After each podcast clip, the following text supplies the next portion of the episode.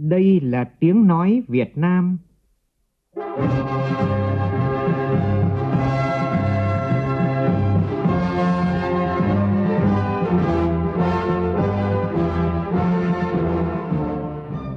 là tiếng nói Việt Nam,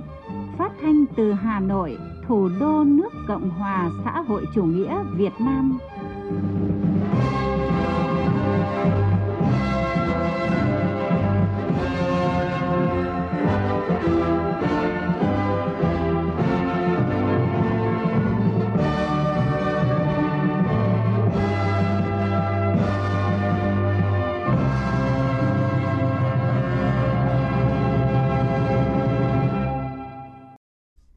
Biên tập viên Hoàng Ân kính chào quý vị và các bạn. Mời quý vị cùng nghe chương trình Thời sự trưa của Đài Tiếng Nói Việt Nam với những nội dung chính sau đây.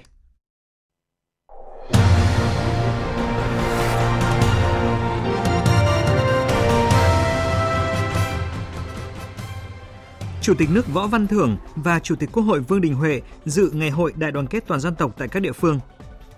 Thủ tướng Phạm Minh Chính kiểm tra tình hình thực hiện một số dự án trọng điểm tại khu kinh tế Nghi Sơn, tỉnh Thanh Hóa. Hội đồng nhân dân thành phố Hồ Chí Minh kiện toàn nhân sự tại kỳ họp thứ 12 diễn ra hôm nay. Đề xuất hỗ trợ tiền cho phụ nữ sinh con thứ hai tại các địa phương có mức sinh thấp. Đến với phần tin thế giới, các đảng đối lập Ba Lan đạt được thỏa thuận liên minh tiến tới thành lập chính phủ. Hãng xếp hạng tín nhiệm quốc tế Moody's hạ triển vọng nợ công của Mỹ từ mức ổn định xuống mức tiêu cực. Thông tin này được công bố một tuần trước khi Quốc hội Mỹ nhóm họp về vấn đề ngân sách.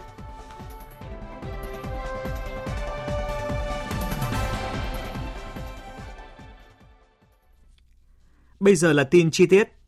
Sáng nay, tại xã Suối Trai, huyện Sơn Hòa, tỉnh Phú Yên, Chủ tịch nước Võ Văn Thưởng cùng đoàn công tác Trung ương dự lễ kỷ niệm 93 năm ngày thành lập Mặt trận Dân tộc Thống nhất Việt Nam, ngày truyền thống Mặt trận Tổ quốc Việt Nam, 18 tháng 11 năm 1930, 18 tháng 11 năm 2023 và ngày hội Đại đoàn kết toàn dân tộc tại Liên khu dân cư xã Suối Trai.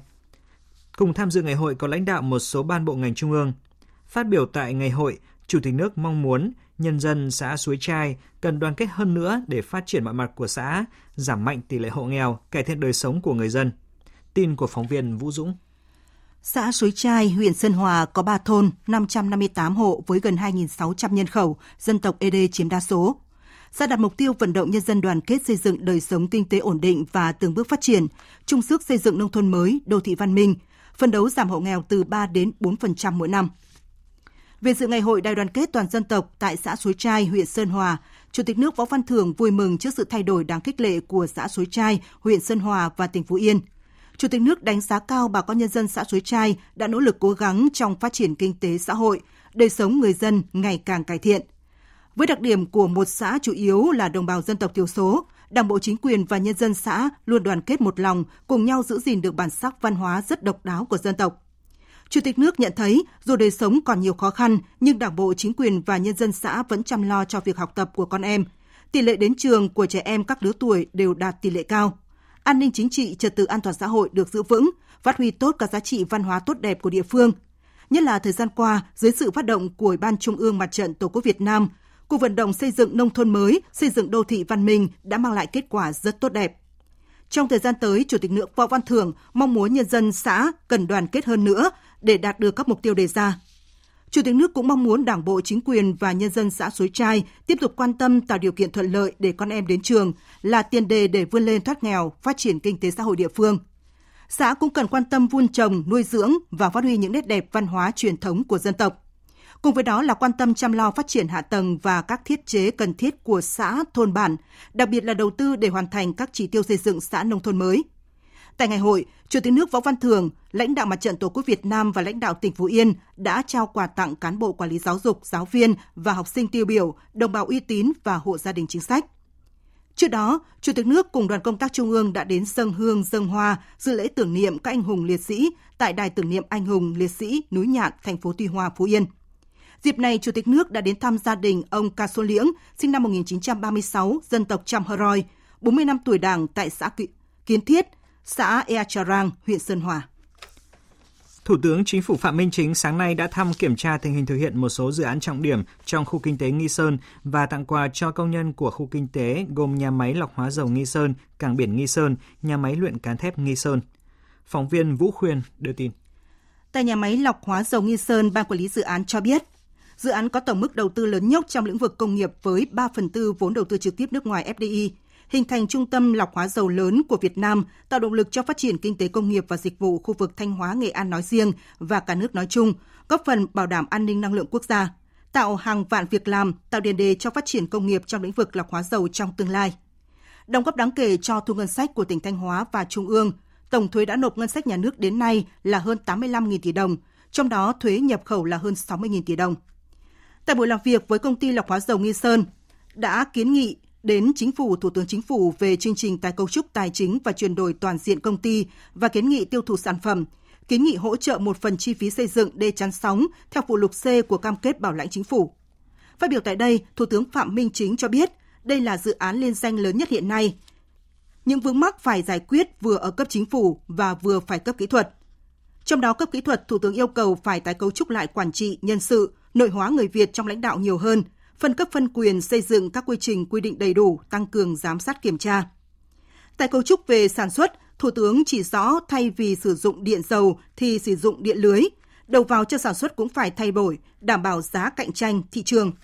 Theo Thủ tướng, phải đảm bảo lợi ích hài hòa, rủi ro chia sẻ, tránh để xảy ra tiêu cực lãng phí. Cùng với đó, Thủ tướng đã đưa ra các giải pháp cụ thể đồng thời đề nghị công ty lọc hóa dầu Nghi Sơn và các bên nước ngoài chủ động phối hợp tốt và chặt chẽ với Tập đoàn Dầu khí Việt Nam trong việc tái cấu trúc trên tinh thần lợi ích hài hòa rủi ro chia sẻ vì lợi ích chung của các bên, đồng thời phải tuân thủ quy định của pháp luật Việt Nam, không làm phát sinh trách nhiệm của chính phủ Việt Nam. Thủ tướng đề nghị ban lãnh đạo công ty lọc hóa dầu Nghi Sơn tiếp tục chỉ đạo các đơn vị tổ chức vận hành nhà máy lọc hóa dầu Nghi Sơn bảo đảm tuyệt đối về an ninh an toàn và bảo vệ môi trường, sản xuất, cung ứng đầy đủ nguồn xăng dầu theo đúng kế hoạch đã đăng ký với Bộ Công Thương, phục vụ cho thị trường nội địa, đặc biệt trong những tháng cuối năm khi nhu cầu tăng cao. Đề nghị Bộ Công Thương, Ủy ban Nhân dân tỉnh Thanh Hóa và các bộ cơ quan liên quan tiếp tục quan tâm tạo điều kiện giúp đỡ cho dự án hoạt động an toàn, ổn định và hiệu quả, bảo đảm nguồn cung xăng dầu và cân đối cung xăng dầu trong nước. Tại cảng quốc tế Nghi Sơn, Thủ tướng đã nghe báo cáo về quy hoạch tổng thể phát triển khu kinh tế Nghi Sơn đến năm 2035, tầm nhìn đến năm 2050. Thủ tướng đề nghị nghiên cứu nghị quyết của Bộ Chính trị về quy hoạch không gian phát triển vùng. Theo Thủ tướng, vấn đề quan trọng là phải nghiên cứu kỹ như nguồn hàng ở khu vực Nam Thanh, Bắc Nghệ và cần suy nghĩ vấn đề kết nối giao thông, nguồn hàng từ đây đi đâu, rồi vấn đề nguồn lực đầu tư, phân kỳ đầu tư, cơ chế chính sách kêu gọi, huy động nguồn lực đầu tư. Thủ tướng đề nghị cần kế thừa phát huy kinh nghiệm ở cảng Hải Phòng để quy hoạch phát triển cầu nối đảo Hòn Mê. Quy hoạch phải có tư duy đột phá, tầm nhìn chiến lược, tư duy vốn nhà nước chỉ là vốn mồi, cần thu hút các nguồn vốn khác, đầu tư phải phân kỳ. Phải làm các dự án tổng thể khẩn trương nghiêm túc, nếu cần phải thuê tư vấn nước ngoài. Cũng trong chuyến công tác tại tỉnh Thanh Hóa, sáng nay Thủ tướng Phạm Minh Chính cùng đoàn công tác đã dâng hoa, dâng hương tưởng niệm Chủ tịch Hồ Chí Minh tại khu văn hóa tưởng niệm Bắc Hồ, thành phố Thanh Hóa, tỉnh Thanh Hóa. Tại nhà văn hóa tưởng niệm Chủ tịch Hồ Chí Minh, Thủ tướng Phạm Minh Chính đã tham quan khu trưng bày những hình ảnh về Chủ tịch Hồ Chí Minh. Sáng nay, Chủ tịch Quốc hội Vương Đình Huệ và đoàn công tác đã dự ngày hội đại đoàn kết toàn dân tộc tại khu dân cư số 10, phường Hòa Hiệp Bắc, quận Liên Triểu, thành phố Đà Nẵng. Tin của phóng viên Lê Tuyết. Tại ngày hội, bà con ở khu dân cư số 10 bày tỏ vui mừng khi được đón Chủ tịch Quốc hội Vương Đình Huệ cùng bà con dự ngày hội đại đoàn kết. Phát biểu tại ngày hội, Chủ tịch Quốc hội Vương Đình Huệ nhấn mạnh, đại đoàn kết toàn dân tộc là truyền thống quý báu của dân tộc. Thay mặt lãnh đạo Đảng, Nhà nước, Chủ tịch Quốc hội Vương Đình Huệ ghi nhận, biểu dương, chúc mừng bà con khu dân cư 10, phường Hòa Hiệp Bắc, quận Liên triều thành phố Đà Nẵng. Chủ tịch Quốc hội Vương Đình Huệ đánh giá cao và cảm ơn bà con khu dân cư số 10 cũng như nhân dân phường Hòa Hiệp Bắc đã luôn đồng thuận, đồng hành cùng thành phố trong việc thực hiện chủ trương của Đảng và Nhà nước. Chủ tịch Quốc hội cũng mong khu dân cư thực hiện tốt năm đoàn kết trọng điểm tại khu dân cư, đó là đoàn kết tham gia phát triển kinh tế, tích cực giúp nhau giảm nghèo bền vững, nâng cao đời sống, khuyến khích làm giàu chính đáng, đoàn kết xây dựng đời sống văn hóa, chăm lo cho sự nghiệp giáo dục, phát triển nguồn nhân lực, chăm sóc sức khỏe nhân dân, xây dựng gia đình văn hóa, phát huy truyền thống, đền ơn đáp nghĩa, tương thân tương ái, đoàn kết tham gia bảo vệ môi trường, ứng phó với biến đổi khí hậu, xây dựng cảnh quan môi trường ngày càng sáng, xanh, sạch đẹp.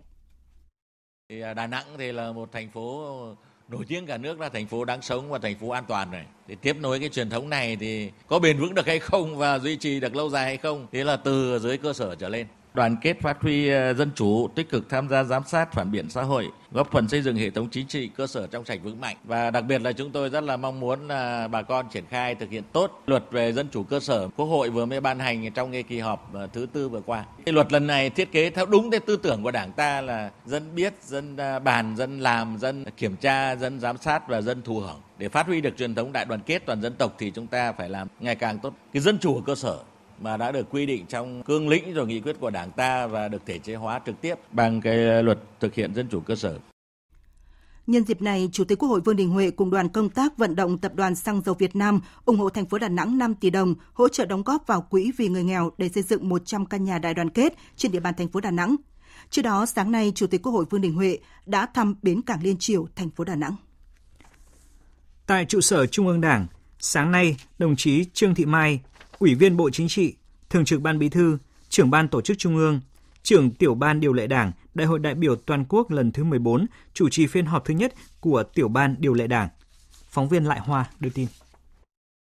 Phát biểu tại phiên họp, đồng chí Trương Thị Mai nêu rõ, tiểu ban điều lệ Đại hội đại biểu toàn quốc lần thứ 14 của Đảng được thành lập theo quyết định 128 do Tổng Bí thư Nguyễn Phú Trọng ký ngày 16 tháng 10 năm 2023. Tiểu ban điều lệ Đảng để phục vụ cho Đại hội đại biểu toàn quốc lần thứ 14 của Đảng gồm 35 đồng chí, trong đó có 8 ủy viên Bộ Chính trị, Bí thư Trung ương Đảng, Phó Chủ tịch Quốc hội, Tổng thư ký Ủy ban Trung ương Mặt trận Tổ quốc Việt Nam, các ủy viên Trung ương Đảng, ủy viên dự khuyết Trung ương Đảng, trong đó có 8 bí thư tỉnh ủy, thành ủy là những đồng chí có kinh nghiệm trong công tác xây dựng Đảng.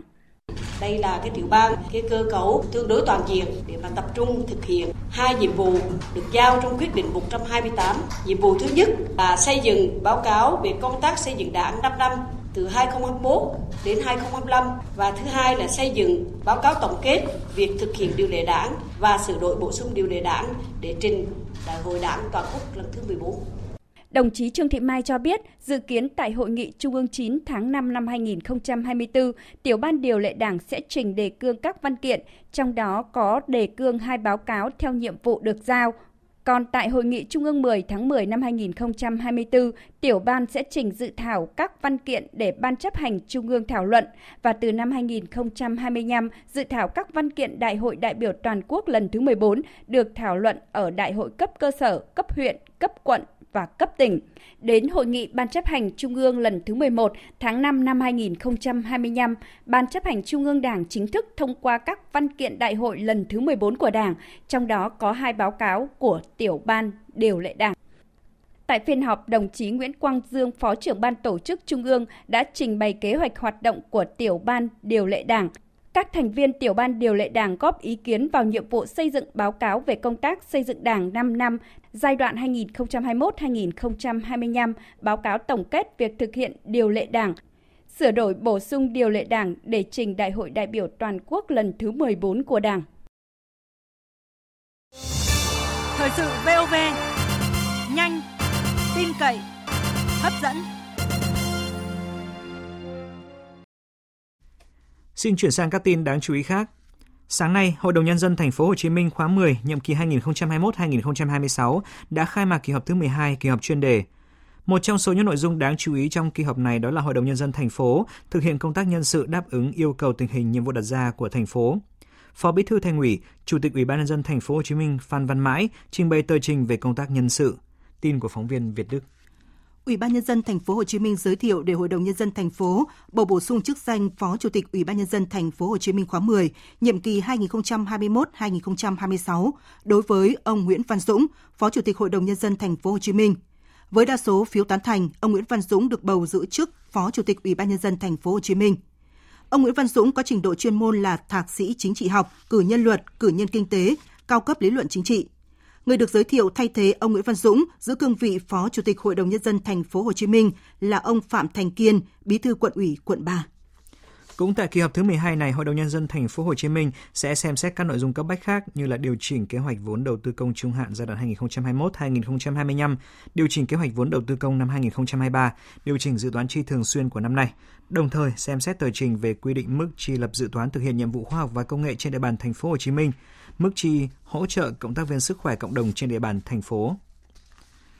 Hôm nay, thành phố Thủ Đức ra mắt Trung tâm Hành chính công trực thuộc thành phố Thủ Đức. Đây là mô hình rất đặc biệt, thay vì quy trình tiếp nhận thủ tục hành chính rồi chuyển về các đơn vị chuyên môn để xử lý như trước đây, Trung tâm Hành chính công sẽ trực tiếp tiếp nhận và xử lý kết quả, rút gọn thời gian xử lý thủ tục hành chính cho người dân doanh nghiệp. Trung tâm cũng theo dõi giám sát đánh giá việc giải quyết và trả kết quả giải quyết thủ tục hành chính cho tổ chức cá nhân theo phân công của Ủy ban nhân dân. Đây là mô hình trung tâm hành chính công đầu tiên của thành phố Hồ Chí Minh. Trung tâm có 37 công chức, tất cả công chức của Trung tâm Hành chính công được điều chuyển từ các đơn vị và phòng chuyên môn của thành phố Thủ Đức nhằm đảm bảo nhiệm vụ được liên tục, không bị gián đoạn. Đại diện Sở Giao thông Vận tải Hà Nội cho biết từ ngày 13 tháng 11 tới đây, ngoài địa điểm một cửa tại 16 Cao Bá Quát quận Ba Đình và 258 Võ Trí Công quận Tây Hồ, thành phố sẽ triển khai tiếp nhận và trả kết quả giải quyết thủ tục hành chính cấp đổi, cấp lại giấy phép lái xe do ngành giao thông vận tải cấp tại bộ phận một cửa của Ủy ban nhân dân huyện Mỹ Đức và Đông Anh.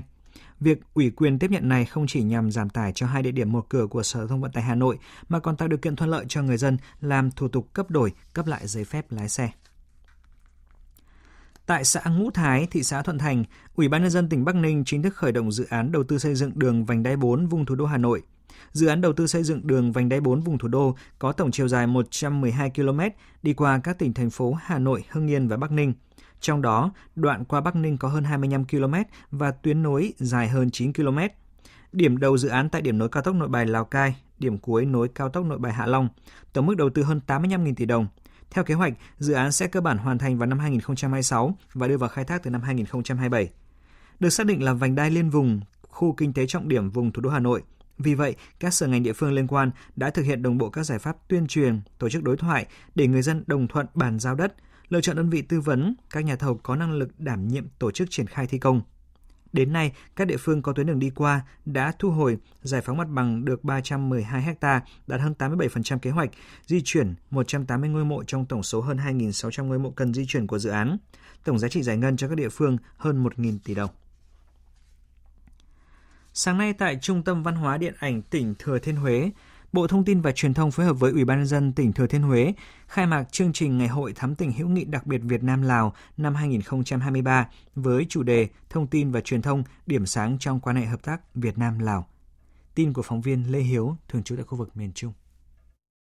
Năm nay, ban tổ chức chương trình tổ chức nhiều hoạt động thông tin đối ngoại với ba trụ cột, tăng cường hợp tác Việt Nam Lào trong lĩnh vực thông tin và truyền thông, tăng cường hoạt động đầu tư xúc tiến thương mại, du lịch giữa hai nước Việt Nam và Lào nói chung và giữa các địa phương có chung đường biên giới nói riêng, tăng cường giao lưu nhân dân hai nước, đặc biệt là nhân dân các tỉnh giáp biên giới Việt Nam Lào. Chương trình ngày hội năm nay gồm các chuỗi sự kiện như triển lãm ảnh, hội chợ triển lãm, tọa đàm khoa học và đêm giao lưu nghệ thuật Việt Nam Lào. Chương trình ngày hội không chỉ là các hoạt động giao lưu văn hóa văn nghệ giữa nhân dân hai nước Việt Nam và Lào mà còn là cầu nối giao thương, xúc tiến thương mại, đẩy mạnh thương hiệu sản phẩm du lịch, sản phẩm của các doanh nghiệp Việt Nam với doanh nghiệp Lào. Đây cũng là cơ hội để hai nước trao đổi về chương trình hợp tác song phương nhằm phát triển công nghiệp công nghệ số, hạ tầng số, thương mại số, kinh tế số, đầu tư số, chuyển đổi số và đặc biệt là chuyển đổi số trong báo chí truyền thông. Ông Nguyễn Thanh Lâm, Thứ trưởng Bộ Thông tin và Truyền thông Việt Nam cho biết Chương trình Ngày hội thắm tình hữu nghị đặc biệt Việt Nam Lào năm 2023 là sự kiện có ý nghĩa lớn, góp phần thúc đẩy hợp tác trong lĩnh vực thông tin và truyền thông trong khuôn khổ hiệp định liên chính phủ về đối tác số, chuyển đổi số báo chí, xử lý tin giả, thông tin xấu độc, nâng cao kỹ năng số cho người dân, hướng tới môi trường số an toàn, lành mạnh, chuyển đổi từ thông tin thành tri thức. Ông Fosi Kemanivong, Thứ trưởng Bộ Thông tin Văn hóa và Du lịch Lào, đánh giá cao các hoạt động được tổ chức trong ngày hội năm nay, coi đây là một sự kiện quan trọng của hai đảng, hai nhà nước Ông Fosikeo Manivong khẳng định lĩnh vực thông tin truyền thông luôn được coi là lĩnh vực nổi bật trong mối quan hệ giữa hai nước Lào Việt Nam với nhiều dự án hợp tác. Do đó, sự đoàn kết hợp tác và giúp đỡ lẫn nhau của Lào Việt Nam, việc tuyên truyền trao đổi thông tin báo chí, công nghệ tiên tiến và văn hóa truyền thống tốt đẹp, thúc đẩy công tác du lịch là mục tiêu và yêu cầu cấp thiết, yếu tố quan trọng trong quan hệ hai nước. Cũng vào sáng nay, Hội nghị phát triển dịch vụ logistics trên địa bàn tỉnh Lào Cai diễn ra tại thành phố Lào Cai của tỉnh Lào Cai. Đây là một hoạt động bên lề quan trọng trong khuôn khổ Hội trợ Thương mại Quốc tế Việt Trung khai mạc vào tối qua. Phản ánh của phóng viên An Kiên. Hội nghị thu hút đông đảo đại diện các bộ ngành trung ương, chính quyền tỉnh Lào Cai, các học giả, hiệp hội ngành hàng, đại diện phía Vân Nam Trung Quốc và cộng đồng doanh nghiệp hai bên.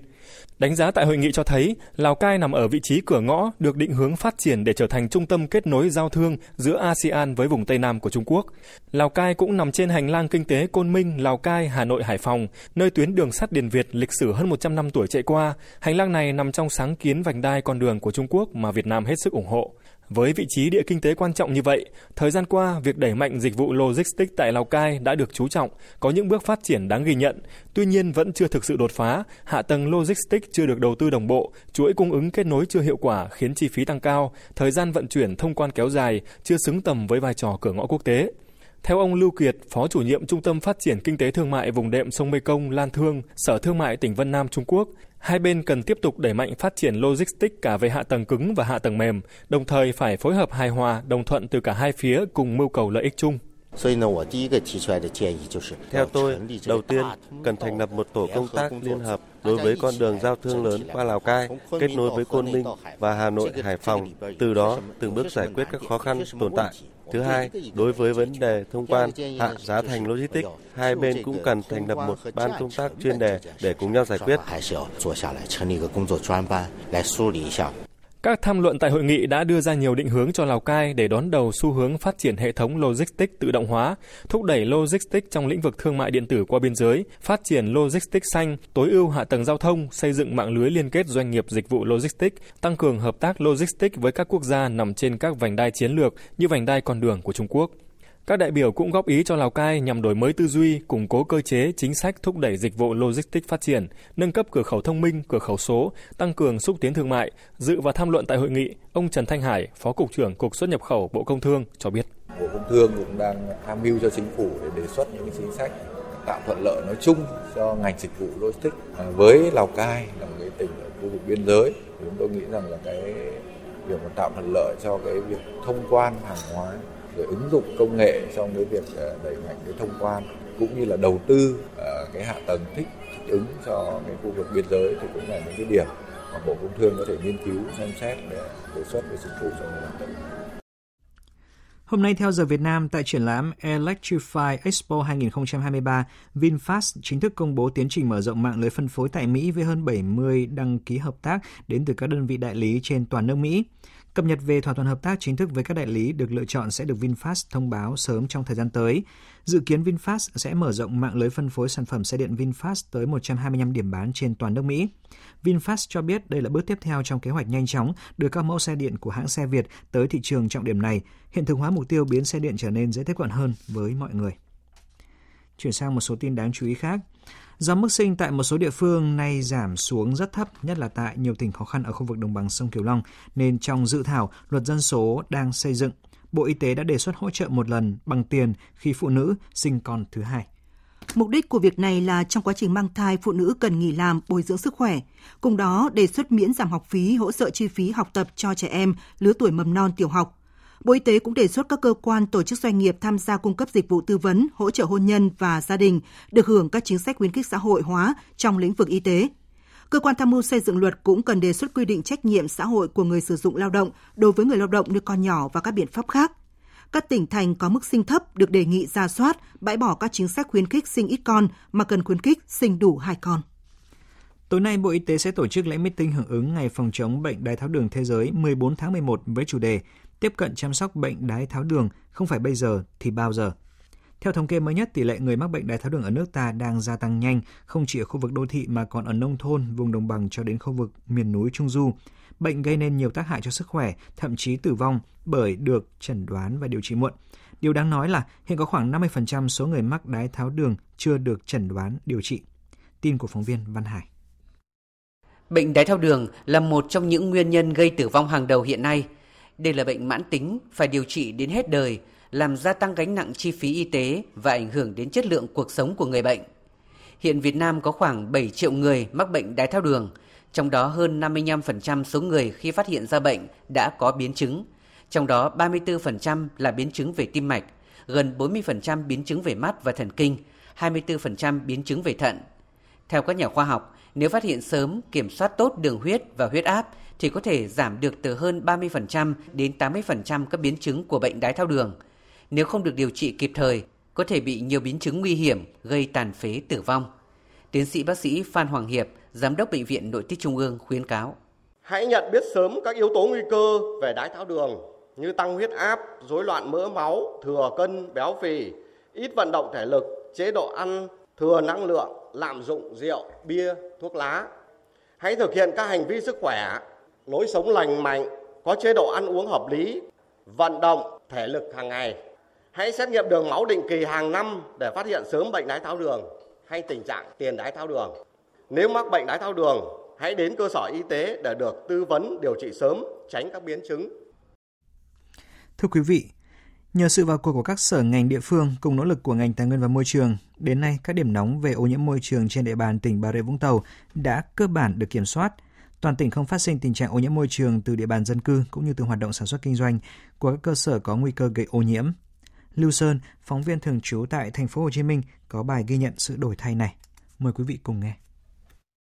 Ông Nguyễn Văn Hùng, người dân sống ở khu vực kênh Bến Đình, phường 9, thành phố Vũng Tàu cho biết, khu vực này tàu thuyền của ngư dân neo đậu nhiều, nước thải sinh hoạt chưa được kiểm soát nên nguồn nước ô nhiễm rất nghiêm trọng. Mùi hôi thối từ dòng nước làm ảnh hưởng rất lớn đến cuộc sống và sức khỏe của người dân, nhất là các cháu nhỏ và người già. Tuy nhiên, từ khi nhà nước đầu tư cải tạo dòng kênh và đặt trạm thu gom nước thải thì nguồn nước được đấu nối chuyển đến hồ Rạch Bà để xử lý. Mùi hôi thối giảm đi rất nhiều. Ông Nguyễn Văn Hùng chia sẻ.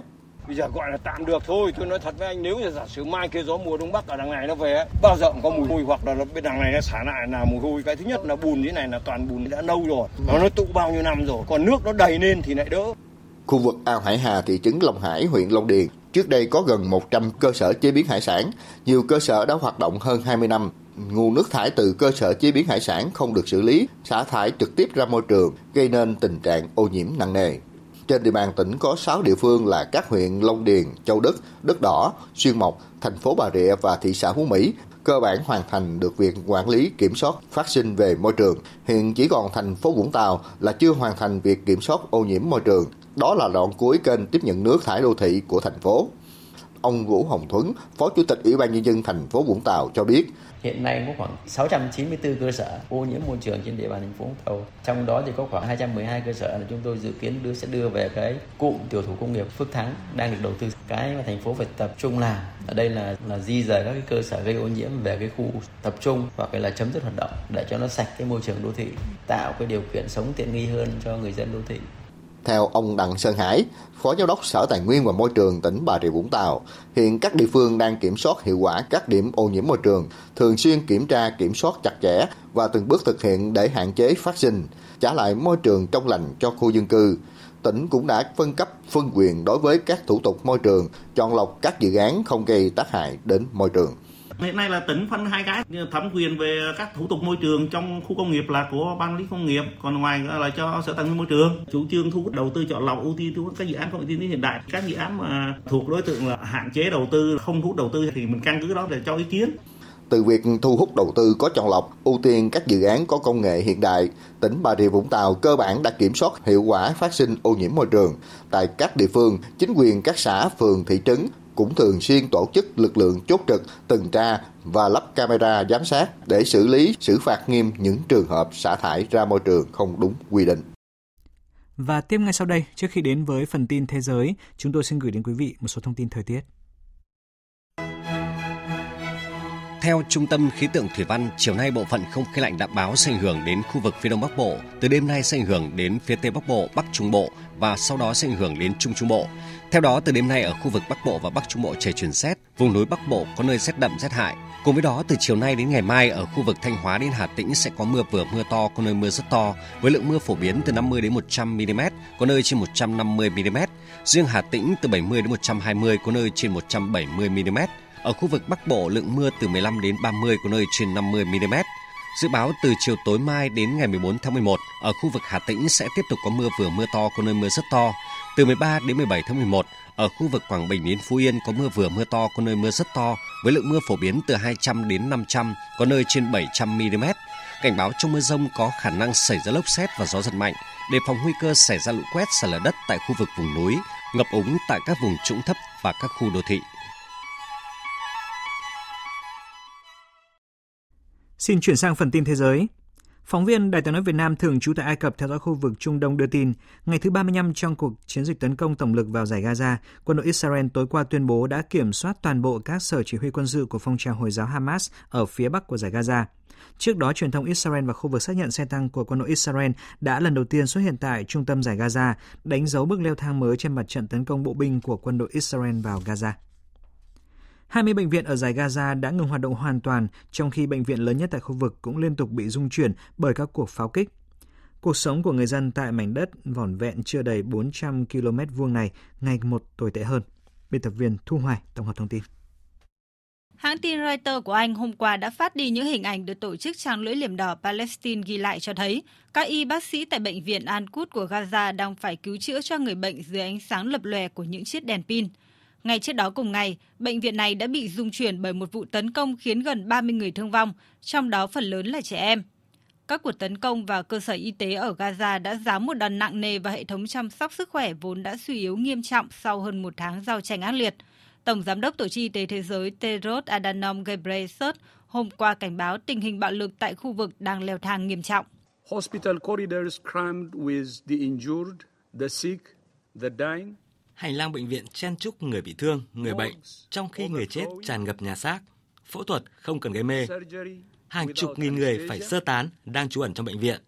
Các gia đình phải sống chen chúc trong các trường học vốn đã quá đông đúc và đang phải vật lộn để duy trì sự sống. Trung bình cứ 10 phút lại có một trẻ em thiệt mạng ở Gaza. 1,5 triệu người phải di rời và đang tìm nơi trú ẩn ở bất cứ nơi nào có thể, nhưng không ở đâu an toàn cả. Hội đồng Bảo an Liên Hợp Quốc hôm qua đã tiến hành họp khẩn để tìm giải pháp chấm dứt cuộc xung đột giữa Israel và lực lượng Hamas, cũng như ngăn không cho cuộc chiến lan rộng ra toàn khu vực. Theo Phó Đại sứ Mỹ tại Liên Hợp Quốc Robert Wood, Mỹ đang nỗ lực cung cấp nhiên liệu cho các bệnh viện ở Gaza. Ông đồng thời nhấn mạnh các cơ sở dân sự và nhân đạo phải được tôn trọng và bảo vệ theo luật pháp quốc tế. Hôm nay, tuần lễ hội nghị cấp cao Diễn đàn Hợp tác Kinh tế Châu Á-Thái Bình Dương gọi tắt là APEC bắt đầu diễn ra tại San Francisco của Mỹ với nhiều nội dung quan trọng thúc đẩy phát triển khu vực. Bên lề diễn đàn sẽ có nhiều cuộc tiếp xúc song phương của nguyên thủ các nước, trong đó đáng chú ý là cuộc gặp lần đầu giữa hai nhà lãnh đạo cường quốc kinh tế lớn nhất thế giới là Mỹ và Trung Quốc sau thời gian căng thẳng. Bích Thuận, phóng viên Đài tiếng nói Việt Nam thường trú tại Bắc Kinh đưa tin. Theo một tuyên bố đăng trên trang web chính thức của Bộ Ngoại giao Trung Quốc, người phát ngôn bộ này cho biết Nhận lời mời của Tổng thống Mỹ Joe Biden, Chủ tịch Tập Cận Bình sẽ tới Mỹ tổ chức cuộc gặp thượng đỉnh Trung Mỹ và tham dự hội nghị cấp cao Diễn đàn Hợp tác Kinh tế Châu Á-Thái Bình Dương APEC lần thứ 30. Nguyên thủ hai nước sẽ trao đổi sâu sắc về các vấn đề chiến lược, tổng thể và định hướng liên quan đến quan hệ Trung Mỹ, cũng như các vấn đề lớn liên quan đến hòa bình và phát triển thế giới. Ngay trước thời điểm Trung Quốc xác nhận cuộc gặp thượng đỉnh Mỹ-Trung, ngày 9 tháng 11, trong một phát biểu qua video tại Diễn đàn Trung Mỹ ở Hồng Kông, Đại sứ Trung Quốc tại Mỹ Tạ Phong nhấn mạnh Quan hệ Trung Mỹ vẫn đối mặt với những thách thức nghiêm trọng và vẫn còn một chặng đường dài để ổn định và cải thiện quan hệ Trung Mỹ. Điều quan trọng nhất là tìm ra một cách thức đúng đắn để Trung Quốc và Mỹ hòa hợp trong thời đại mới. Đây sẽ là cuộc gặp trực tiếp đầu tiên giữa Tổng thống Biden và Chủ tịch Tập Cận Bình trong một năm qua. Gần đây, Trung Quốc và Mỹ có những tương tác thường xuyên trên nhiều lĩnh vực, mang lại hy vọng mới cho việc xoa dịu quan hệ song phương. Mặc dù dư luận nhìn chung không đặt nhiều kỳ vọng vào sự đột phá cho quan hệ giữa hai nền kinh tế lớn nhất thế giới, Song cuộc gặp thượng đỉnh Mỹ Trung lần này đã cho thấy hai cường quốc đang nỗ lực tìm cách ổn định mối quan hệ song phương sau những căng thẳng thời gian gần đây. Các đảng đối lập ở Ba Lan đã ký một thỏa thuận liên minh mở đường cho việc tiến tới kịch bản lên nắm quyền điều hành đất nước. Phóng viên Hải Đăng thường trú tại Cộng hòa Séc theo dõi khu vực Đông Âu thông tin. Hiện tại Tổng thống Andrzej Duda đã trao quyền thành lập chính phủ cho Đảng Pháp luật và Công lý PiS theo chủ nghĩa dân tộc. Đảng giành được nhiều phiếu bầu nhất trong cuộc bầu cử Tuy nhiên, nỗ lực này có nhiều khả năng sẽ thất bại bởi phe đối lập đã thành lập liên minh chiếm đa số ghế trong Quốc hội. Ngày 10 tháng 11, ông Donald Tusk, ứng cử viên thủ tướng của phe đối lập tuyên bố đã đạt được thỏa thuận liên minh. Thỏa thuận hôm thứ Sáu của Liên minh đối lập cũng nhấn mạnh sẽ hủy bỏ phán quyết của Tòa án Hiến pháp từ năm 2020 đối với việc ban hành lệnh cấm gần như hoàn toàn với việc phá thai ở Ba Lan. Luật chống phá thai của nước này cũng là một trong những nguyên nhân gây ra các cuộc biểu tình quy mô lớn ở Ba Lan trong thời gian qua. Vấn đề xung đột hiện nay của Ukraine cũng là trọng tâm của Liên minh và hứa hẹn sẽ củng cố vị thế của Ba Lan trong khối Liên minh châu Âu và NATO trong bối cảnh các mối đe dọa an ninh đối với Ba Lan nói riêng và châu Âu nói chung đang ngày càng gia tăng. Đến với một sự kiện văn hóa đáng chú ý, Tại thủ đô Paris của Pháp, Bộ Ngoại giao Việt Nam phối hợp với Vụ Văn hóa Đối ngoại UNESCO cùng các đơn vị liên quan tổ chức sự kiện Ngày Việt Nam tại Pháp với mong muốn giới thiệu văn hóa Việt Nam đến với bạn bè quốc tế và bà con kiều bào. Anh Tuấn, phóng viên cơ quan thường trú Đài tiếng nói Việt Nam tại Pháp đưa tin. Sự kiện nằm trong khuôn khổ chuỗi hoạt động quảng bá hình ảnh Việt Nam tại Pháp nhân kỷ niệm 50 năm ngày thiết lập quan hệ ngoại giao và 10 năm đối tác chiến lược Việt-Pháp. Phát biểu tại lễ khai mạc, Thứ trưởng Bộ Ngoại giao Hà Kim Ngọc nhắc lại mong muốn của Chủ tịch Hồ Chí Minh về một tương lai mà hai nhà nước cùng nhau xây đắp. Thứ trưởng cho rằng với sợi dây liên kết về lịch sử, văn hóa, Việt Nam và Pháp đã cùng nhau vượt qua nhiều thử thách thăng trầm để thiết lập quan hệ ngoại giao vào ngày 12 tháng 4 năm 1973 và quan hệ đối tác chiến lược vào ngày 25 tháng 9 năm 2013. Hiện nay, Việt Nam và Pháp đang thúc đẩy các cơ chế hợp tác song phương trên các lĩnh vực chính trị, quốc phòng, kinh tế, văn hóa, pháp ngữ, hợp tác địa phương. Trong đó, hợp tác văn hóa là một điểm sáng,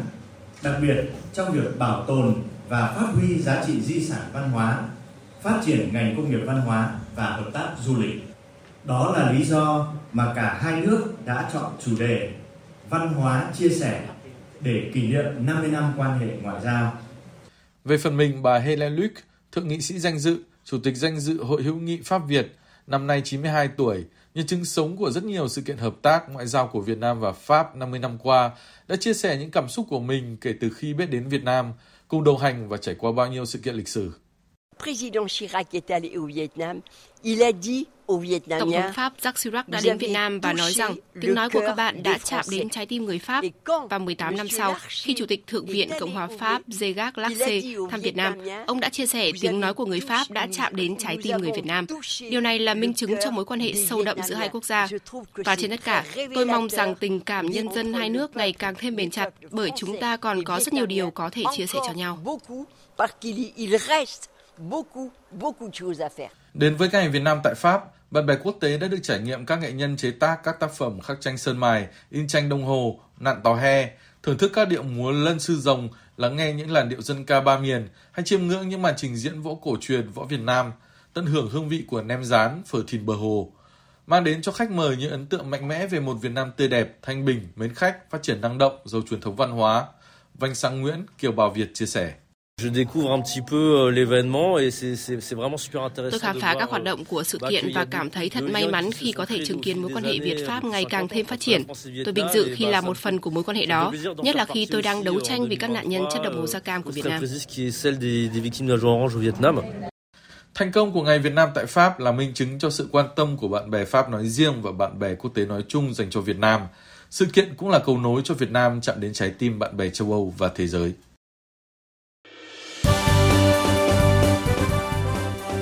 Thời sự tiếng nói Việt Nam. Thông tin nhanh. Bình luận sâu. Tương tác đa chiều.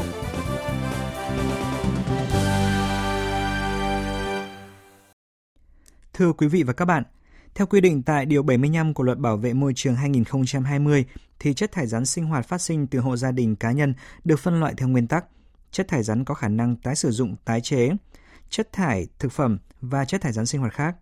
Và theo Bộ Tài nguyên và Môi trường, chậm nhất đến ngày 31 tháng 12 của năm 2024, các hộ gia đình cá nhân phải phân loại rác thải sinh hoạt từ đầu nguồn, nếu không sẽ bị xử phạt từ 500.000 cho tới 1 triệu đồng hoặc sẽ bị từ chối phục vụ thu gom rác.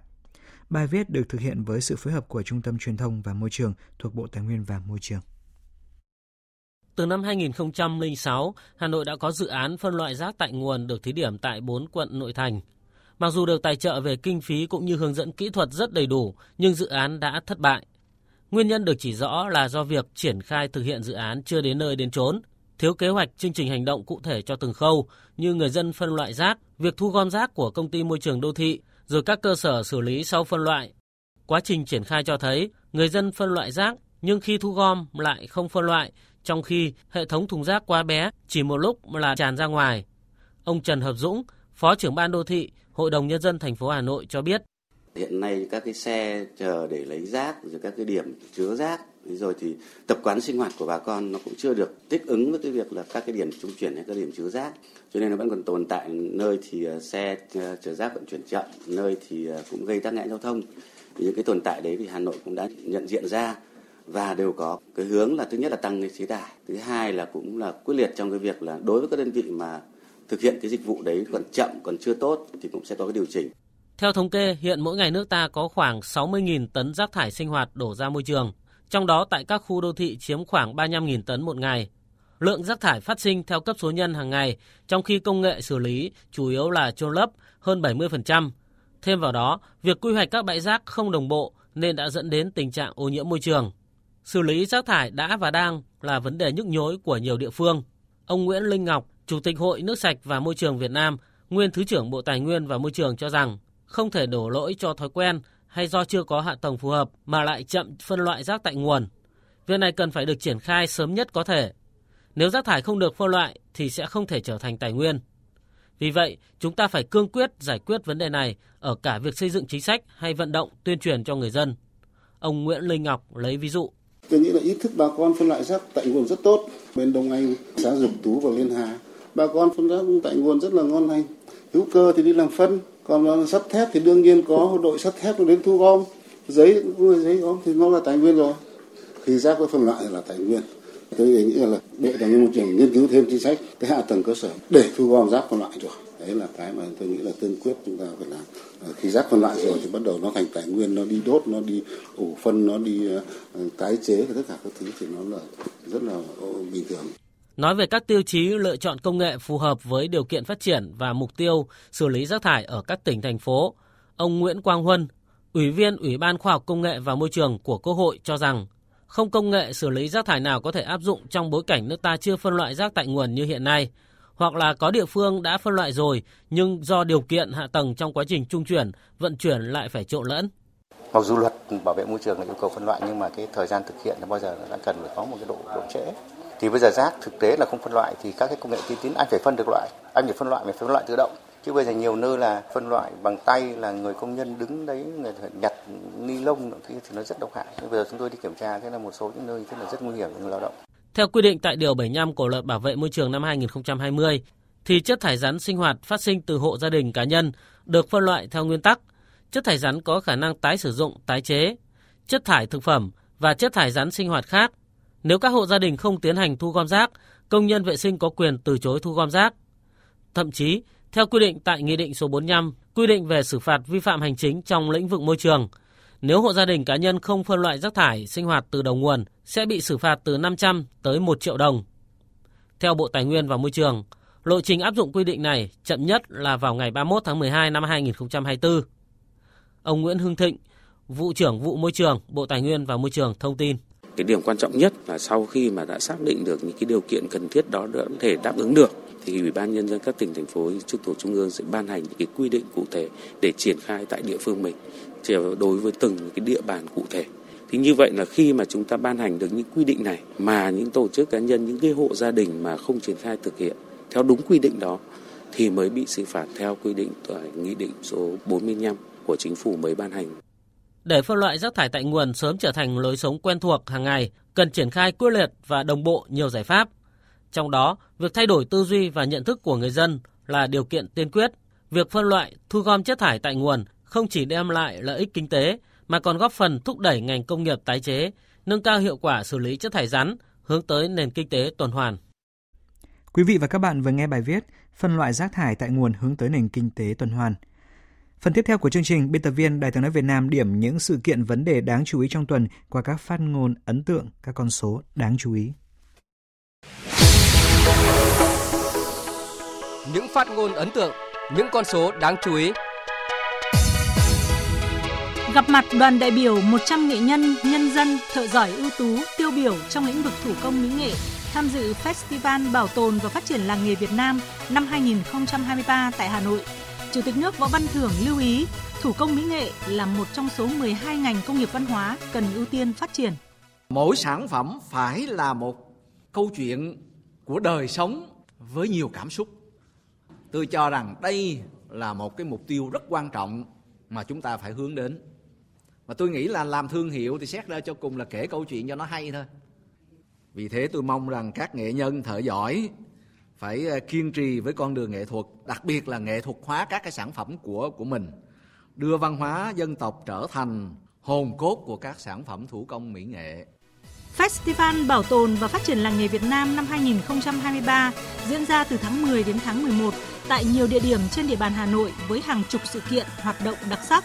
Trong đó, sự kiện chính diễn ra từ ngày 9 đến ngày 12 tháng 11 tại Hoàng Thành, Thăng Long. Hiện cả nước có 2.030 làng nghề và làng nghề truyền thống, trong đó có trên 2.100 nghệ nhân thợ giỏi, nắm vững kiến thức nghề, phát huy sức sáng tạo, truyền nghề từ thế hệ này qua thế hệ khác, tạo các giá trị nghệ thuật, mang lại giá trị kinh tế cao, qua đó góp phần xây dựng nông thôn mới và phát triển nông thôn. Thì chúng ta phải huy động được sức mạnh tổng hợp của cả hệ thống chính trị, nhất là huy động được nguồn lực từ xã hội, từ người dân, cho cái việc phát triển cơ sở hạ tầng, cho cái việc xây dựng phòng cháy chữa cháy, cái cứu nạn cứu hộ đáp ứng được cái yêu cầu khi sự cố nó xảy ra Thủ tướng Chính phủ Phạm Minh Chính chỉ rõ 5 nhiệm vụ trọng tâm cho công tác phòng cháy chữa cháy trong thời gian tới tại hội nghị toàn quốc đánh giá kết quả thực hiện chỉ thị số 01 về tăng cường công tác phòng cháy chữa cháy trong tình hình mới. Từ đầu năm đến nay, toàn quốc xảy ra 2.927 vụ cháy và sự cố cháy, làm chết 134 người, làm bị thương 101 người. Về tài sản, ước tính sơ bộ thành tiền gần 230 tỷ đồng và 207 hecta rừng. Trong đó, xảy ra 50 vụ cháy gây thiệt hại nghiêm trọng về người, đặc biệt nghiêm trọng là vụ cháy trung cư mini vào ngày 12 tháng 9 vừa qua tại Thanh Xuân, Hà Nội, làm chết 56 người và bị thương 37 người.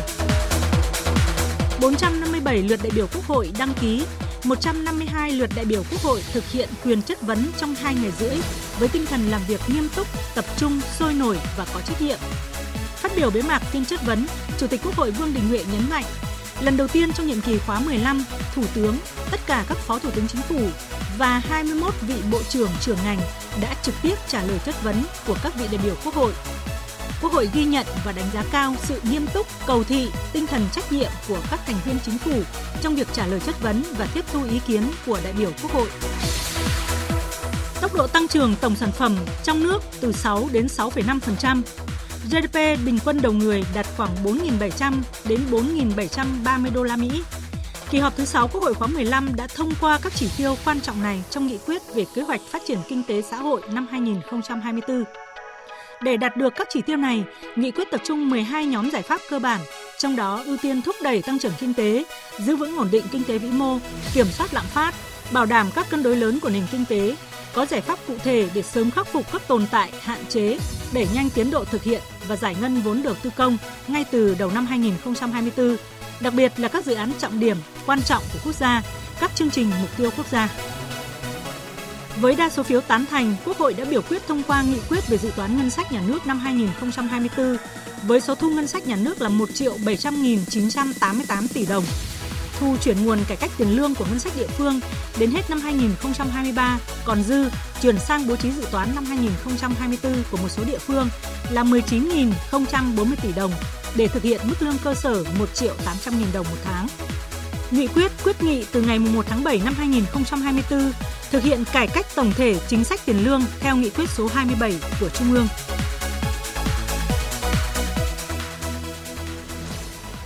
Bây giờ kỹ sư mà data science, công nghệ số, khoa học dữ liệu, lương khoảng 5 triệu. Lương kỹ sư bách khoa, công nghệ thông tin ra một tháng giờ là ngàn, ngàn hai rồi. Đó thì bây giờ trên căn bản cũng rất cần nhưng mà không tuyển được. Sắp tới viện có thêm một đợt tuyển dụng nữa nhưng mà cũng rất khó. Làm việc với đoàn giám sát của Ủy ban Mặt trận Tổ quốc Việt Nam thành phố Hồ Chí Minh, tiến sĩ Trương Minh Huy Vũ, Phó viện trưởng Viện Nghiên cứu Phát triển thành phố cho rằng, cùng với việc tuyển dụng cán bộ cực kỳ khó khăn thì có thêm cái khó nữa là việc thực hiện chuyển đổi số là phần mềm hiện hữu mang tính liên thông từ quốc gia. Trong khi Viện Nghiên cứu Phát triển thành phố Hồ Chí Minh chỉ là đơn vị nghiên cứu đặc thù. Trong khi đó, yêu cầu của các thành viên đoàn giám sát là viện cần đẩy nhanh tiến độ giải ngân các dự án, nâng cấp cơ sở hạ tầng công nghệ thông tin để theo kịp với các xu hướng về chuyển đổi số hiện nay.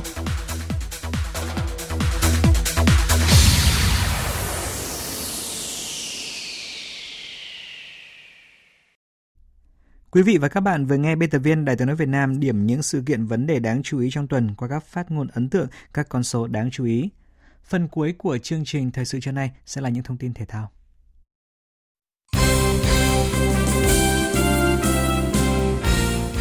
Thưa quý vị và các bạn, chuẩn bị cho chuyến làm khách tại Philippines trong khuôn khổ vòng loại thứ hai World Cup 2026 khu vực châu Á, thầy trò huấn luyện viên Chuchie tiếp tục tập luyện tại Trung tâm Đào tạo bóng đá trẻ Việt Nam. Chiều qua, đội tuyển có buổi tập trên mặt sân cỏ nhân tạo để làm quen với điều kiện thi đấu tại Manila. Do đây là một buổi tập chiến thuật nên không có hoạt động tác nghiệp của truyền thông báo chí. Ở lần triệu tập này bên cạnh những gương mặt xuất sắc đã thi đấu loạt trận giao hữu dịp FIFA Days tháng 9 và tháng 10, đội tuyển Việt Nam cũng có sự trở lại rất đáng chú ý của một số cựu binh là hậu vệ Vũ Văn Thanh, Phạm Xuân Mạnh và tiền đạo Nguyễn Văn Quyết. Huấn luyện viên Trịnh Quốc Hưng nhận xét. Trong ờ, thời thời gần đây thì câu lạc bộ Hà Nội không có được phong độ thực sự quán tượng. Nhưng với tôi thì có, vẫn có những cầu thủ có phong độ tốt. Ngoài Tuấn Hải ra thì chúng ta có thể thấy là Xuân Mạnh là một những điểm nhấn rất sáng trong lối chơi của câu lạc bộ Hà Nội. Đây là một cầu thủ tôi đánh giá là có nền tảng thể chất tốt nhất trong các cầu thủ nội ở thời điểm hiện tại. Anh ấy nhanh, mạnh, khỏe mà cũng không kém phần khéo léo nữa. Và rõ ràng là ở thời điểm này thì Xuân Mạnh đang đạt một cái phong độ rất là cao anh ấy nỗ lực và anh ấy luôn luôn muốn quay lại đội tuyển đó là cái điều đáng quý rất đáng quý của Xuân Mạnh Huấn luyện viên Trịnh Quốc Hưng đánh giá cao sự đa năng của Xuân Mạnh và cùng với Văn Thanh, anh sẽ giúp huấn luyện viên Philippe Chuzier có nhiều sự lựa chọn trong việc bố trí đội hình của đội tuyển Việt Nam. À, với tôi thì ờ, Phạm Xuân Mạnh không chỉ đa năng ở vị trí hậu vệ biên đâu mà anh còn đa năng ở vị trí tiền vệ trung tâm nữa. Những cầu thủ đa năng thì lại thường không chơi quá tốt ở một vị trí nhưng với tôi khác Xuân Mạnh thì chơi rất ổn ở cả cánh phải lẫn cánh trái. Ta biết là Văn Thanh và Xuân Mạnh đều chơi tốt được cả hai cánh và đây là cầu thủ đều chơi cánh một cách thực sự rất là ổn và đơn thuần và đặc biệt là cả hai đều có phong độ tốt trong thời gian gần đây và với việc mà cả Văn Thanh và Xuân Mạnh đều chơi tốt như vậy thì sẽ có rất nhiều phương án cho huấn luyện viên Philip Chuze Liên quan đến các trận đấu của đội tuyển Việt Nam tại vòng loại thứ hai World Cup 2026 khu vực châu Á, đến thời điểm hiện tại chưa có đơn vị nào sở hữu bản quyền phát sóng trực tiếp 3 trận trên sân khách tại Philippines, Indonesia và Iraq. Trong khi đó, 3 trận sân nhà lần lượt diễn ra vào các ngày 21 tháng 11 năm 2023, 26 tháng 3 và mùng 6 tháng 6 năm 2024 của đội tuyển Việt Nam. Khán giả có thể xem trực tiếp qua các kênh sóng của FPT Play, được đơn vị này thực hiện sản xuất tường thuật trực tiếp trên nhiều hạ tầng. Trong khi đó, đối thủ của tuyển Việt Nam là đội tuyển Philippines phải tới ngày mai mới hội quân. Dù thời gian chuẩn bị gấp gáp, huấn luyện viên Michael Weiss cho biết đội tuyển Philippines muốn tạo bất ngờ ở trận gặp đội tuyển Việt Nam trong trận đấu vòng loại World Cup 2026. Huấn luyện viên Michael Weiss nhấn mạnh, về mặt lý thuyết chúng tôi giống như những kẻ ngoài cuộc, tuy nhiên chúng tôi tự tin rằng mình có thể tạo bất ngờ. Việc thi đấu hai trận trên sân nhà với sự cổ vũ của các cổ động viên chắc chắn là một lợi thế. Chiều qua, các trận đấu tiếp theo trong khuôn khổ lượt đấu thứ nhất giải Futsal HD Bank Cup Quốc gia 2023 do Liên đoàn bóng đá Việt Nam và Đài Tiếng nói Việt Nam phối hợp tổ chức tiếp tục diễn ra tại nhà thi đấu Lãnh Binh Thăng, thành phố Hồ Chí Minh. Sahako chút cơn mưa bàn thắng vào lưới Luxury Hạ Long khi đánh bại đối thủ bằng tỷ số cách biệt 12-1, trong đó Trần Nhật Trung ghi 4 bàn và Nguyễn Trần Duy lập hat-trick. Ở trận đấu diễn ra sau đó Hà Nội để thua Thái Sơn Bắc 1-4. Chiều nay diễn ra hai cặp đấu trong khuôn khổ lượt trận thứ hai, Tân Hiệp Hưng gặp Cao Bằng và Savinex Khánh Hòa gặp Thái Sơn Nam thành phố Hồ Chí Minh. Chuyển sang các tin thể thao đáng chú ý khác. Hôm nay là ngày thi đấu cuối cùng tại giải vô địch thể hình và fitness thế giới lần thứ 14 tổ chức tại thành phố Wonju, Hàn Quốc. Giải quy tụ 600 vận động viên từ 45 quốc gia và vùng lãnh thổ, trong đó Việt Nam cử 22 vận động viên. Các vận động viên của chúng ta đã giành được 5 huy chương vàng thuộc về Phạm Văn Mách hạng 55 kg, Đinh Kim Loan hạng 55 kg nữ, Trần Bảo Quốc Vương 65 kg nam, Hồ Huy Bình 70 kg nam và Nguyễn Thị Kim Dung finish nữ chiều cao 1m65. Sau chức vô địch thế giới lần thứ 6 trong sự nghiệp, vận động viên Phạm Văn Mách chia sẻ. À, thật sự à, Mách rất là hạnh phúc, à, rất là hãnh diện à, vì đây là cái huy chương vàng thứ 6 trong cái bảng tổng sắp huy chương à, huy chương vàng thế giới mà Mách đã đạt được à, trong suốt à, quá trình tập luyện và thi đấu hơn 20 năm qua. À, đây là một cái chặng đường thật sự là khá dài và năm 2023 này là một cột mốc mà đáng nhớ vì à, cái sự mà à, trở lại à, thi đấu cũng như tập luyện của Mách à, ở độ tuổi này thì à, thật sự rất là khó khăn. Ngày mai tại quảng trường nhà hát thành phố Hải Phòng diễn ra giải chạy dành cho học sinh sinh viên S-Ray Hải Phòng với thông điệp vì tầm vóc Việt với sự tham gia của khoảng 3.500 học sinh, sinh viên, thầy cô giáo, cha mẹ học sinh trên địa bàn thành phố. Hải Phòng là thành phố thứ bảy của hành trình S-Ray, cũng là trạng cuối của giải chạy năm nay và có ý nghĩa đặc biệt khi diễn ra đúng dịp kỷ niệm 41 năm Ngày Nhà giáo Việt Nam 20 tháng 11. Ông Nguyễn Thành Đề, vụ trưởng vụ giáo dục thể chất Bộ Giáo dục Đào tạo cho biết. Thành phố Hải Phòng là có một cái vị trí rất là đặc biệt với một lực lượng học sinh và sinh viên rất là đông chiếm trong cái bản đồ của giáo dục Việt Nam. Vì vậy, ban tổ chức đã chọn thành phố Hải Phòng làm nơi đơn vị à, để phát động cho cái khu vực miền Bắc Việt Nam. Dự báo thời tiết Bắc Bộ chiều nắng đêm có mưa rào và sông phèn hơi nhiệt độ từ 21 đến 33 độ. Khu vực Thanh Hóa đến Thừa Thiên Huế có mưa rào và rông vài nơi, nhiệt độ từ 23 đến 33 độ. Khu vực Đà Nẵng đến Bình Thuận có mưa rào và rông vài nơi, nhiệt độ từ 23 đến 32 độ. Tây Nguyên chiều nắng, chiều tối và đêm có mưa rào và rông vài nơi, nhiệt độ từ 19 đến 32 độ. Nam Bộ chiều nắng, chiều tối và đêm có mưa rào và rông rải rác, nhiệt độ từ 23 đến 34 độ. Khu vực Hà Nội chiều nắng, đêm có mưa rào và rông rải rác, nhiệt độ từ 22 đến 33 độ. Dự báo thời tiết biển, Vịnh Bắc Bộ, vùng biển từ Quảng Trị đến Quảng Ngãi có mưa rào rải rác và có nơi có rông, tầm nhìn xa trên 10 km giảm xuống từ 4 đến 10 km trong mưa, gió đông bắc cấp 3 đến cấp 4. Vùng biển từ Bình Định đến Ninh Thuận, vùng biển từ Bình Thuận đến Cà Mau có mưa rào và rải rác có rông. Trong mưa rông có khả năng xảy ra lốc xoáy và gió giật mạnh cấp 6 đến cấp 7, tầm nhìn xa trên 10 km giảm xuống từ 4 đến 10 km trong mưa, gió đông bắc cấp 4. Vùng biển từ Cà Mau đến Kiên Giang và Vịnh Thái Lan có mưa rào và rải rác có rông. Trong mưa rông có khả năng xảy ra lốc xoáy và gió giật mạnh cấp 6 đến cấp 7, tầm nhìn xa từ 4 đến 10 km, gió nhẹ. Khu vực Bắc Biển Đông có mưa rào và rông vài nơi tầm nhìn xa trên 10 km, gió Đông Bắc cấp 4 đến cấp 5. Từ ngày mai tăng dần lên cấp 6, giật cấp 7, cấp 8, biển động. Khu vực giữa Biển Đông và khu vực quần đảo Hoàng Sa thuộc thành phố Đà Nẵng có mưa rào và rông vài nơi, tầm nhìn xa trên 10 km, gió Đông Bắc cấp 4 đến cấp 5. Khu vực Nam Biển Đông và khu vực quần đảo Trường Sa thuộc tỉnh Khánh Hòa có mưa rào rải rác và có nơi có rông. Trong mưa rông có khả năng xảy ra lốc xoáy và gió giật mạnh cấp 6 đến cấp 7, tầm nhìn xa trên 10 km giảm xuống từ 4 đến 10 km trong mưa, gió nhẹ. Vừa rồi là những thông tin thời tiết, bây giờ chúng tôi tóm lược những tin chính đã phát trong chương trình. Dự lễ kỷ niệm 93 năm ngày thành lập Mặt trận Dân tộc Thống nhất Việt Nam, ngày truyền thống Mặt trận Tổ quốc Việt Nam và ngày hội Đại đoàn kết toàn dân tộc tại khu dân cư xã Suối Trai tại xã Suối Trai, huyện Sơn Hòa, tỉnh Phú Yên, Chủ tịch nước Võ Văn Thưởng mong muốn người dân trong xã đoàn kết hơn nữa để phát triển mọi mặt của xã, giảm mạnh tỷ lệ hộ nghèo, cải thiện đời sống của người dân. Cũng vào sáng nay, Chủ tịch Quốc hội Vương Đình Huệ đã dự ngày hội đại đoàn kết toàn dân tộc tại khu dân cư số 10, phường Hòa Hiệp Bắc, quận Liên Triểu, thành phố Đà Nẵng. Do mức sinh tại một số địa phương này giảm xuống rất thấp, nhất là tại nhiều tỉnh khó khăn ở khu vực đồng bằng sông Kiều Long, nên trong dự thảo luật dân số đang xây dựng, Bộ Y tế đã đề xuất hỗ trợ một lần bằng tiền khi phụ nữ sinh con thứ hai. Hãng xếp hạng tín nhiệm quốc tế Moody's đã hạ triển vọng nợ công của Mỹ từ mức ổn định xuống mức tiêu cực. Thông tin này được công bố một tuần trước khi Quốc hội Mỹ nhóm họp bàn về vấn đề ngân sách.